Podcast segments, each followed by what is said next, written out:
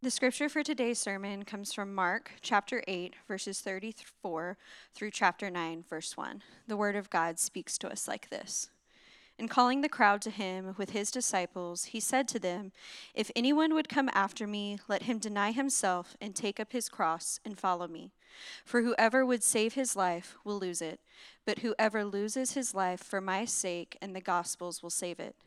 For what does it profit a man to gain the whole world and forfeit his soul? For what can a man give in return for his soul? For whoever is ashamed of me and of my words in this adulterous and sinful generation, of him will the Son of Man also be ashamed when he comes in the glory of his Father with the holy angels." And he said to them, "Truly I say to you, there are some standing here who will not taste death until they see the kingdom of God after it has come with power." This is the very word of God to us. Thank you, Emily. Thank you, thank you. Well, you can see that we're in Mark chapter eight, and we'll, we've been in this for a while now. Again, last week we We talked about this hinge where we are, but I, I just want to kind of jump right in and, and set the stage with uh, the kind of a, a mentality of our culture at this point. The, this thought process that if I just discover myself, if I discover who I am, if I just discover these things, then I will be free. Right? That's the that is kind of the mantra of our culture and of our day and age, and yet it's not new necessarily. It's just it's just been almost like radioactivated. It's it's gone from just being something that that is a, a kind of nice thought to something that charges everything. Let me let me illustrate this in a couple ways. The uh, one of the most famous songs of all times.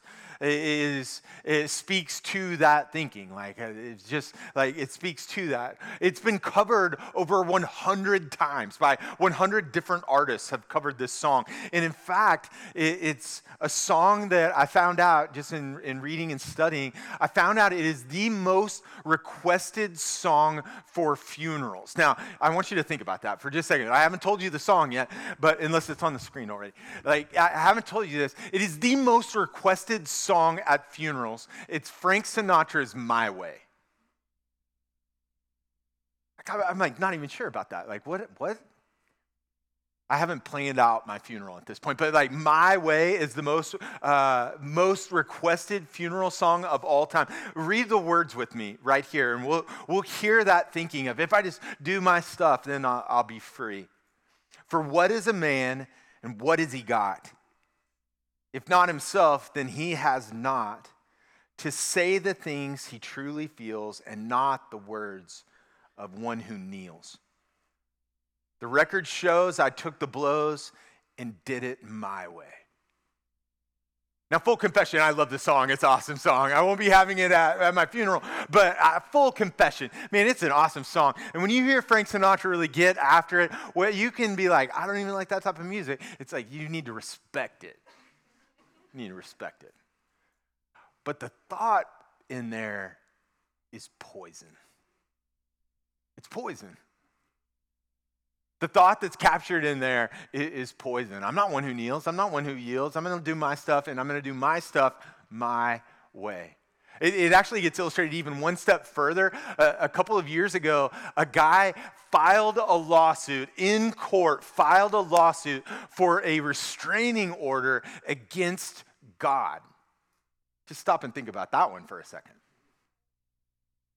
A restraining order, took a lawsuit, uh, took it to court for a restraining order against God. Here's what he said in court. He was tired of God interfering in his life.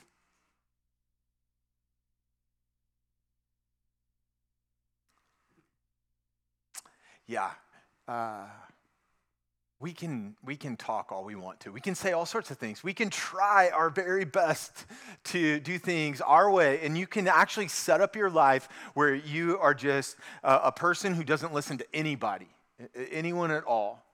We were at the fair last week, and, and, and there were all sorts of T-shirts that were proclaiming that thing. And there's all sorts of ways of living, uh, of just, I'm going to do whatever I want. I do not care what anyone else thinks. But all of us lay our heads down at night, and all of us kind of have these spots where we just sing about one of our songs, like the longings of our souls and the dark places that we go. All of us have this in our in our lives where we have to answer these two kind of questions of, what am I here for? What am I here for? And then and then the second one, it doesn't really matter where you grew up. It doesn't matter what your home life was like, how good or bad. You could have grown up in Timbuktu or in Tulsa. You could, you could have grown up with a lot or a little. It doesn't matter. You're going to have to answer those questions of like, what am I here for? And what do I do with this guilt that I feel? Because guilt isn't a Christian thing. Guilt is a human thing that has to be dealt with. And so this morning, what I want us to do is just by contrast, look at what life looks like trying to do it our way versus what the Bible calls and what Jesus says is come and follow his way. We want to see that contrast, and we want to ask God to meet us in that. So I want to invite you to pray for me, and I'll pray for you. And let's just ask for God to make us not religious people, but, but people who can answer those two questions. Lord, we, we need you. I need you. I don't think I'm alone in that. We, we need you to be with us. We need you to uh, tune our hearts and help us to understand these things, because on my own, left to my own devices, I will do things my way. Uh, I, I can I turn everything into religious activity. I can turn everything into some selfish thing. I can I can turn the best of things into just things for me. And God, I pray that we would resist the urge to just sit up straight and say nice pleasantries, but that we would hear your call and that we would follow after you today. And so meet us, God. Holy Spirit, move and work in our in our lives. It's in your name we pray. Amen. We'll pick it up with me in verse thirty-four, Mark chapter eight, verse thirty-four. Here's what it says. And this sets up, this sets up everything in which uh, comes following. This sets it up. It says, and in calling the crowds to him with his disciples, he said to them, if, and that is a big if, people. This is like the conditional phrase. If anyone would come after me, let him deny himself and take up his cross and follow me. Just kind of, as we step into this, that's a massive if. That's not one that we want to gamble on. There's a lot of us that are like, oh yeah, I believe in Jesus. I, I do that stuff. And yet Jesus puts an if on there. It's like there's huge crowds around him. We've seen him heal. We've seen him step in and, and heal people. Just last week, he healed a blind man.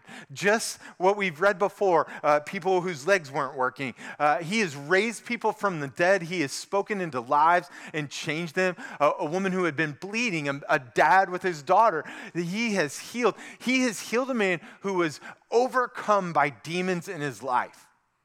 With a word, he has changed nature. With a word, he's calmed storms. With a word, he has provided food for the masses. With a word, he has, like, shaken the foundations of the culture. This is Jesus who is coming with authority. Jesus who has spoken over wind, waves, nature, demons. He's spoken over all of that as king with authority. And he makes a really clear statement. He says, if anyone is going to follow, this is what it's going to look like. Now, hear that.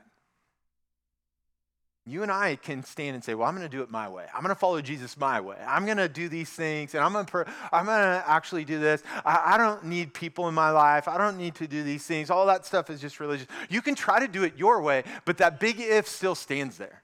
If you are going to follow after Jesus, Jesus has told us what that looks like. He's told us what that looks like. And so what I want you to do is to kind of put yourself in the crowd.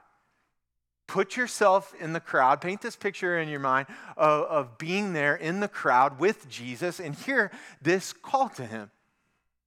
This call uh, to the masses where he says, come to me. Come after me. and walk with me. Walk with me in these things. And this, this crowd, uh, this crowd is hearing something really clear that is really jarring and that would not only get their attention, it would shake their knees. It would shake their knees because he's talking about something massive. He's saying that this involves a uh, laying down and a taking up. It involves a denying of things, but a, a picking up of other things. It, it involves a really sharp contrast to what life looks like. It means denying those things that uh, seem natural to you. It, it's denying a lot of things, not everything, but it's denying like just going after your own way, seeking after your own your own name, your own approval, your own your own success. Even at times, it's saying it's saying your way leads to death. Full stop.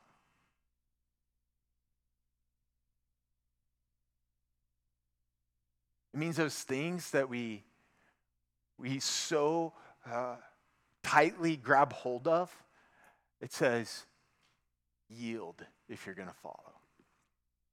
And maybe our yielding means, God, help pry my fingers off of this. Because there are things that I feel like I, I'm, I'm kicking and screaming. I'm rebelling against God, but I want to let go of, but those are those are really difficult. It feels really difficult. God, I need your help. But that's part of denying, right? And here's the here's the point is, is we can we can lay anything down. We can lay anything down if we recognize that God is everything. If we recognize that God is everything, then he is worth anything. And yet sometimes we don't recognize that he is that. We think he's a nice thing. He's one way. He's, he's a way. But my way looks different, and, and so we struggle to it. We lay down our comfort. We lay down our desire of wealth, our, our need for approval. We would lay down honor and respect if following after him. It's not about our name anymore. We'd lay it all down because he is worth it. But we're taking up certain things too. It, it's, a, it's a denying and a taking up. It's a laying down and it is a grabbing hold of. And what does he say? He, he says, deny yourself and take up this cross. And friends, let's just be honest. We live in an age, in a culture, in the Bible Belt, full of Christian bookstores and all sorts of things that are, go along with that. Uh, we have clothes that are bedazzled with crosses, and we, and we have uh, all sorts of things in which the cross has often become numb to us. But for these people right here hearing this, this is shocking stuff. This is this is this is frightening stuff. It's not just a metaphor. It's not just uh, a nice way of getting attention. It's not code for be a Christian. It's not any of those things. They could literally walk down the road and see a cross with a person on it suffering. The cross wasn't seen as something to be worshiped. It was a source of shame and death. And that was it. And yet Jesus... Jesus brought all sorts of meaning and life to it that were not present before. Remember, Jesus isn't on the cross yet. He says, take up your cross. This is what he says to them. Take up your cross. And if you were there, if you've put yourself in this crowd and you're hearing what's going on, what you would be feeling is this frightening, uh, like, invitation. This frightening invitation of this cross that you were invited to. You're being said to lay down certain things, but take up this frightening thing, which also he speaks in glorious ways. It's the kingdom that makes no sense apart from faith. It's this king that seems foolish apart from faith. And right now he says, lay down what seems natural to you. Deny what seems like in, in your head is what's going to fill you up, because it won't. It will lead to death. And instead, take hold, take up what seems like it will lead to death, which actually leads to life, which leads to hope. It's, it's wild, the scope which he's putting out there. It's a call not just for people with advanced degrees, but for people who've dropped out. It's a call to those who feel like they have everything in the world and to those who feel like they have nothing in this world. For those who feel like everything's fine, to lay it down. And for those who feel hopeless and alone, it is a call for each and every one of them. It's also one call for each and every person. There's no other call out there. This is it. If you are going to follow after Jesus, this is what it looks like. No negotiations, full stop. And we probably need to hear that because we're not entering into a negotiation on what it looks like to be a follower of Jesus. Every time my heart tries to negotiate a different deal with God, I start to hear that Frank Sinatra song in my head. I'm trying to do this my way. We follow Jesus unto death because it's through the cross where we find life. It's through the cross where we find meaning. It's through the cross where we find answers to those questions. My way does not lead to those answers. And then Jesus does something really important. He actually shows that each and every one of us are going to lay our lives down for something. We're going to. There's no way around it. All of us will face death. All of us, each and every way. One way or another, we are going to experience. See what verse thirty-five says. For whoever would save his life will lose it. It should get our attention anytime we read the beginning of a sentence here in Scripture that starts with a for. It's leading us back to something. It's just one of those grammatical things that tells us it's, it's speaking to something. This statement right before it, uh, all of these things. If you were going to be a follower of Christ, this is what it looks like. For whoever would save his life will lose it. But whoever loses his life for my sake in the Gospels will save it. And you say, it's, it's this verse that gets twisted up so often. You get people who think they've got to be crazy and like have this martyr mentality of running out there, I'll go lose my life for Jesus. I spent time overseas for a while in a in a Muslim context, and we would go to these different places. And, and I, at one point being uh, overseas, this guy, uh, an American guy who had this mentality, I'm willing to lose my life for Jesus, decides to run into a mosque and just start screaming, Jesus is Lord. Which, let's be honest, let's be let's be generous too and say, this guy really wanted the best. He just went about it in a really foolish way. He really, he went about it in just about the worst way. That's not what's being described. Don't be a knucklehead. We're not talking about some sort of like Christian Rambo syndrome. We're talking about like trying to look at our own lives, these areas inside of ourselves in which we, we stop and we recognize where I am, am trying to hold on and save my life, I will lose it. But where I run to the cross, where I see this gospel of the one who came, the one who came, lived a perfect life, went to the cross, died, and then took his life back, rose from the grave. It's right there in those places and where it will be found and where I will be saved. You see,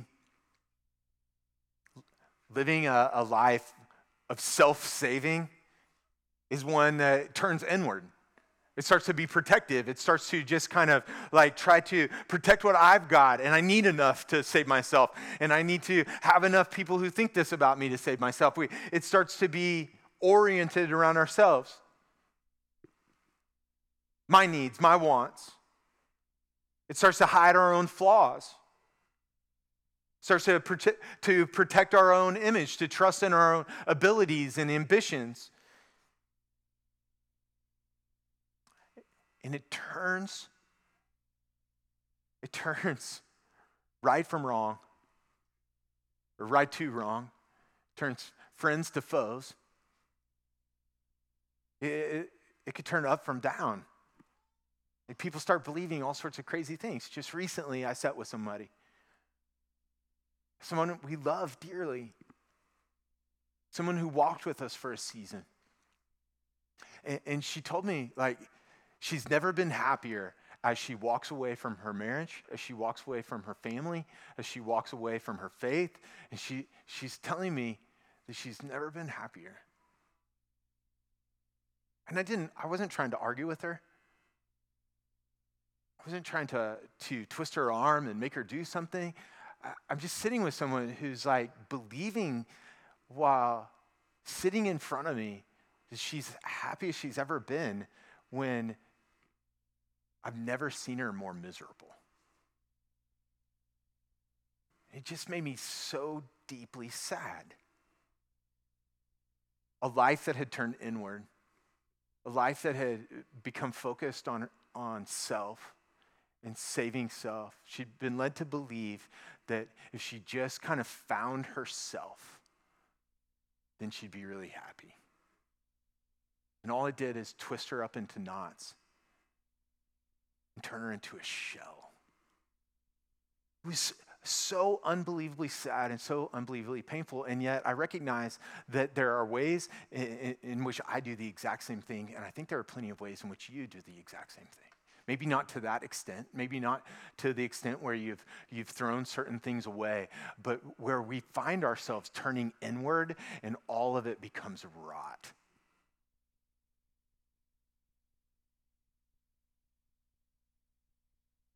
There's a, another way. We're either going to be self-saving and try to save ourselves, which leads to death, or there's a way of, of living lives that are self-losing, which leads to life, ironically, this God-centered life, a life driven by love for Jesus and the gospel, as we just read, where loving Jesus in, in the depth of our being revolves around like this risen one who says he will meet with us. This risen one who has said that, like, I am here with you, right here in this moment. The one who offers himself. A, a self-losing life is one who's, who's ready to give up themselves for others. It's an outward life in different ways. It's, it's losing your life in Jesus. You become more of who you were created to be. Not less of who you were created to be. It's not, it's not like you lose, lose that. It's actually you become the person you were designed to be, rooted in God's supply and not trying to just muster up the energy on your own. It's open-hearted and unhidden. It's a life that says, yes, I'm a messed up piece of work. I'm a whole bundle of paradoxes. I struggle as much as anyone else. And yes, I'm all those things. It's it's funny because so often people will throw at Christians, they'll say, oh, Christians are just hypocrites. Christians are the ones who raise their hands and say, we are busted up people. It's because of Jesus that everything changes.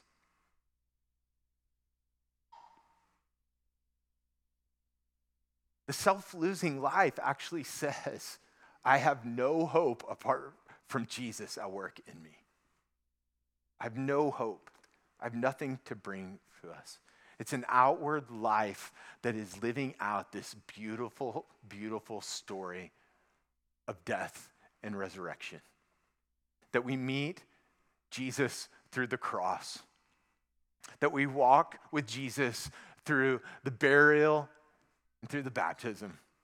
Where we literally say with it, we say, buried with Christ in death, raised to walk in newness of life. It's this cross-bearing life with Jesus in the, in the center that leads naturally to new desires for God while old desires fade. And that doesn't, it rarely happens instantly. Occasionally it has. Occasionally for people, I've known people in which they were addicted to something and instantly it changed. But most people, it is a slow progression of God forming and reforming.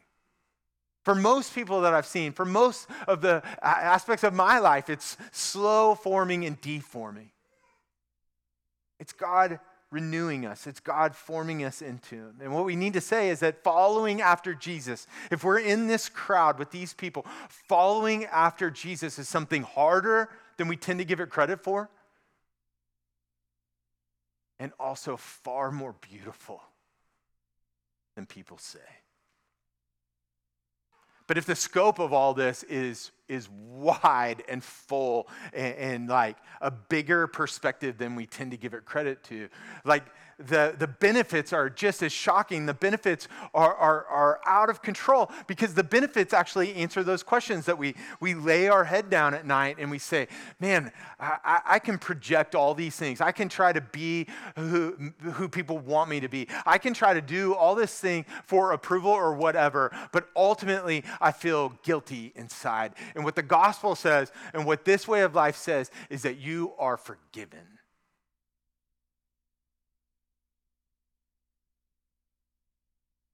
And you may be trying to do things your own way because of a busted up home life, a busted up childhood where you had you had it really rough. You may not have ever known what healthy family looks like. You may not have walked in experiences with people that felt trusting. Your relationships may have some toxicity to it, which has led you to pull back and retreat within. And you may be going about all sorts of life your own way for all sorts of reasons, but this gospel life says you are adopted into a wholly different family. It says you're forgiven, you're adopted, you are delivered. You are delivered into this resurrection life, which isn't something that you could do on your own. It isn't something you could earn. It's all God. See, this passage is actually laying out this beautiful life through death. And the Bible even illustrates this. Listen to what the words of the Apostle Paul, as he, uh, he illustrates this. In Galatians chapter two, he says this, I've been crucified with Christ. Do you hear it? I have been crucified with Christ. It's no longer I who live, but Christ who lives in me. In the life I now live in the flesh, I live by faith in the Son of God who loved me and gave himself for me. That's the new life. It isn't just the Apostle Paul, though. C S Lewis, one of the, the, the preeminent authors of our age, wrote this. See if it sounds familiar. Give up yourself and you will find your real life. Lose your life and you will save it. Submit to death, the death of your ambition and, and favorite wishes every day, and the death of your whole body in the end. Hear this. Submit with every fiber of your being and you will find eternal life. Keep nothing back. It's like C S Lewis was reading this passage. Keep nothing back. Because real life comes through dying to self. Don't give your soul to this world. You are made by God. You have been made by God and for God to know what real life looks like. So let's wrap up. Pick it up in verse thirty-six, and we'll read through verse one. It says this, and we need to catch this because it's really important as we as we close.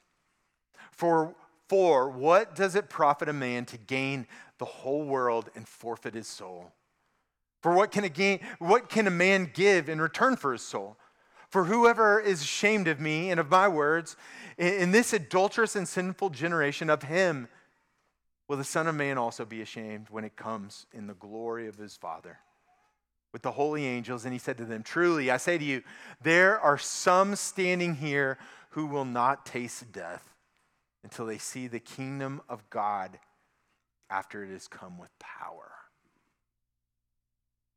You see, we've been saying, as we walk through Mark, we've been saying this is all about a king and his kingdom. And Jesus speaks directly to it.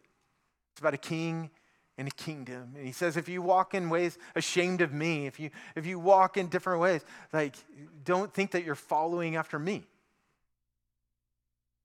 And don't trade your soul for something stupid. Don't trade your soul for your own way.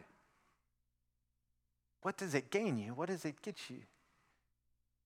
See, Jesus says, come after me, follow me, deny yourself, take up your cross, lose your life and receive, receive a new way of living. But for many of us, this is the gap, right? This is the gap in what we say we believe and how we actually live. And yet, the reality is, is in our practice, that we practice daily what we really believe. This is where that if becomes really important. If you're going to follow after Jesus, we practice daily what we really believe. It's one thing to say, oh yeah, I'm a Christian, I believe it, here's my card, I go to this place, I worship on that mountain, all those types of things. But this is the gap, right? Because we can say like, oh, I do this, and yet we're living our own way. We're walking after our own desires. We're walking for our own name and our own glory, and what we think is our own good, all the while saying, oh yeah, I'm following after Jesus. And friend, hear me. If that's you, you're not. You're not.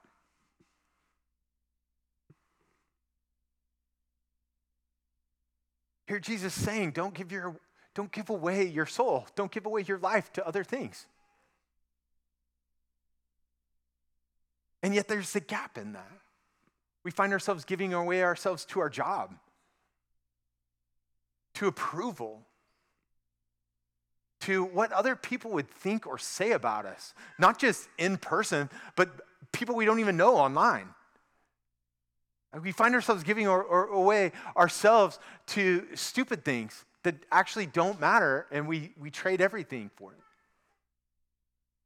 On and on, we give up ourselves.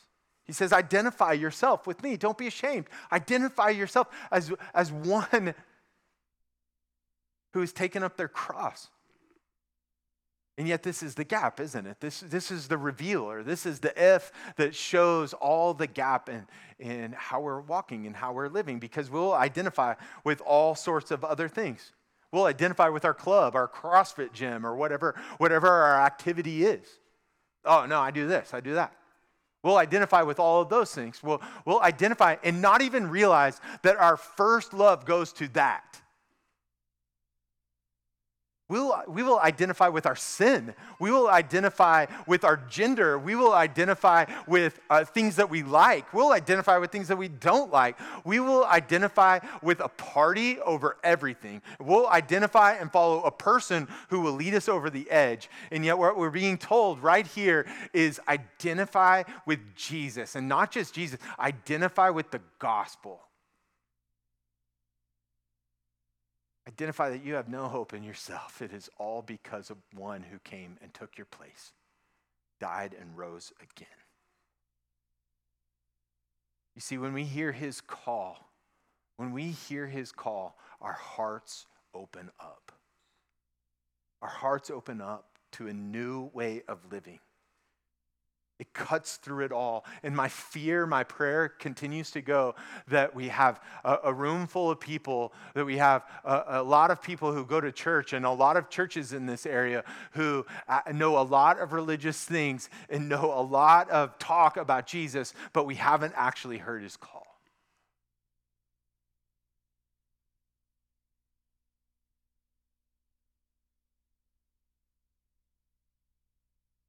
And instead that we're trying to do things our way.